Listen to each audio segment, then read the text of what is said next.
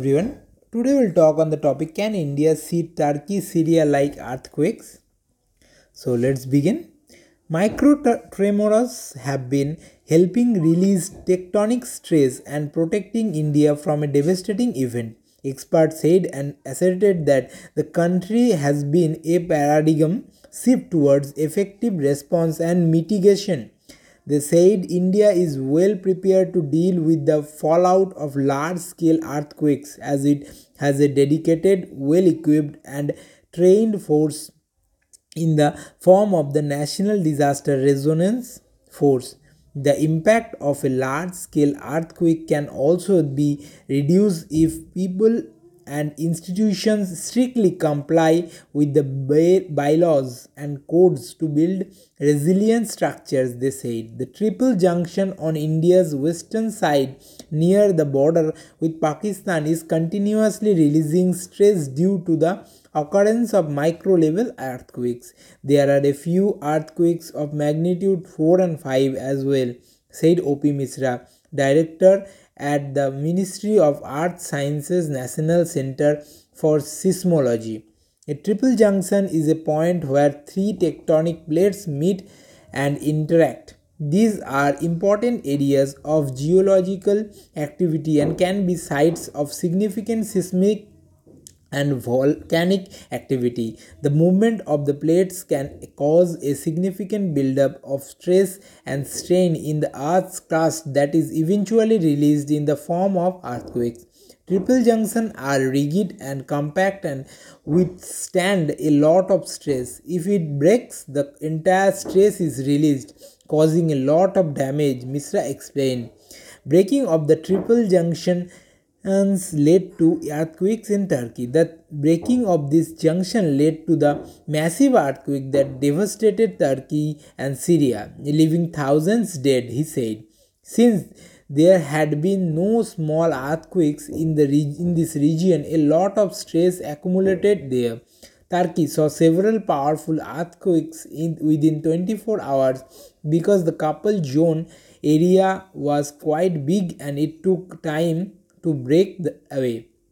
Mishra said a couple zone is a region where two tectonic plates horizontally slide past each other. India is located in a seismically active region, but the, we are lucky that there uh, that we have not have a lot of micro earthquakes occurring uh, every day. So the store of energy is being released the scientist said.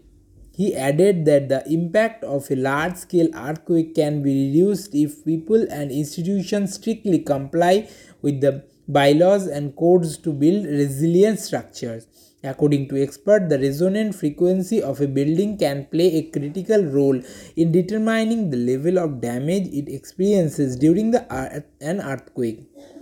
Buildings have natural frequencies of vibration, also known as resonant frequencies, which are determined by their massive sorry mass, stiffness, and size. The ground motion during an earthquake can excite these natural techniques, causing the building to vibrate at its resonant frequency. If the frequency of the ground motion matches or is more than the resonant frequency of a building, the structure will experience significant amplification of the ground motion, leading to more intense shaking and potentially causing significant damage. The frequency of the buildings in the affected region in Turkey was less than the frequency of ground motion. Hence, the structures collapsed like a pack of cards, Mishra said.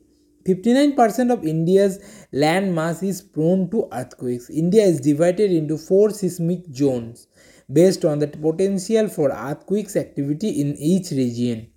According to the Ministry of Earth Science, 59% of India's land mass is prone of earth, prone to earthquake. Zone 5 is seismically the most active region, while Zone 2 is the best least around 11% of the country's area falls in zone 5 18% in zone 4 and 30% in zone 3 and the remaining in zone 2 the zones are used to guide building codes and construction practices.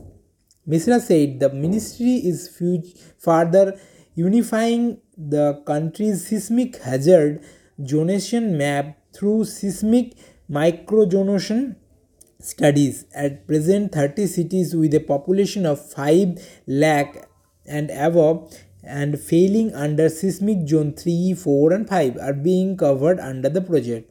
The existing zonation map does not consider physical properties, heterogeneity and soil behavior among others and compromises many engineering parameters, he said. The parameters will be shared with the Bureau of Indian Standards and the Ministry of Urban Affairs and municipalities will utilize them to create a new design code, Mishra said. Is India prepared for Turkey and Syria like earthquakes?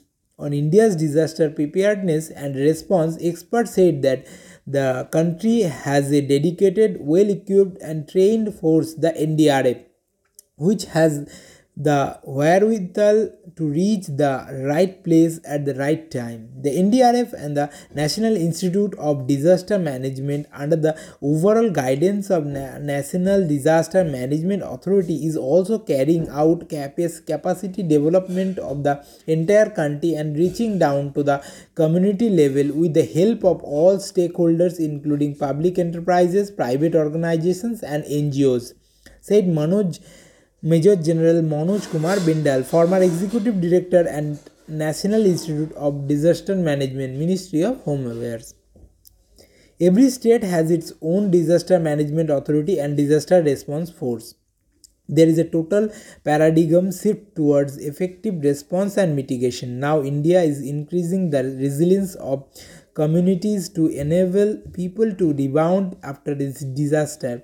The country is very well prepared to deal with such em emergencies, he said. Though new buildings are being sanctioned based on designs that adhere to seismic codes, the issue that we are facing is more than 90% of the existing buildings are based on old technology and most of them are non-engineered structures especially in rural areas, Major General Bindal said.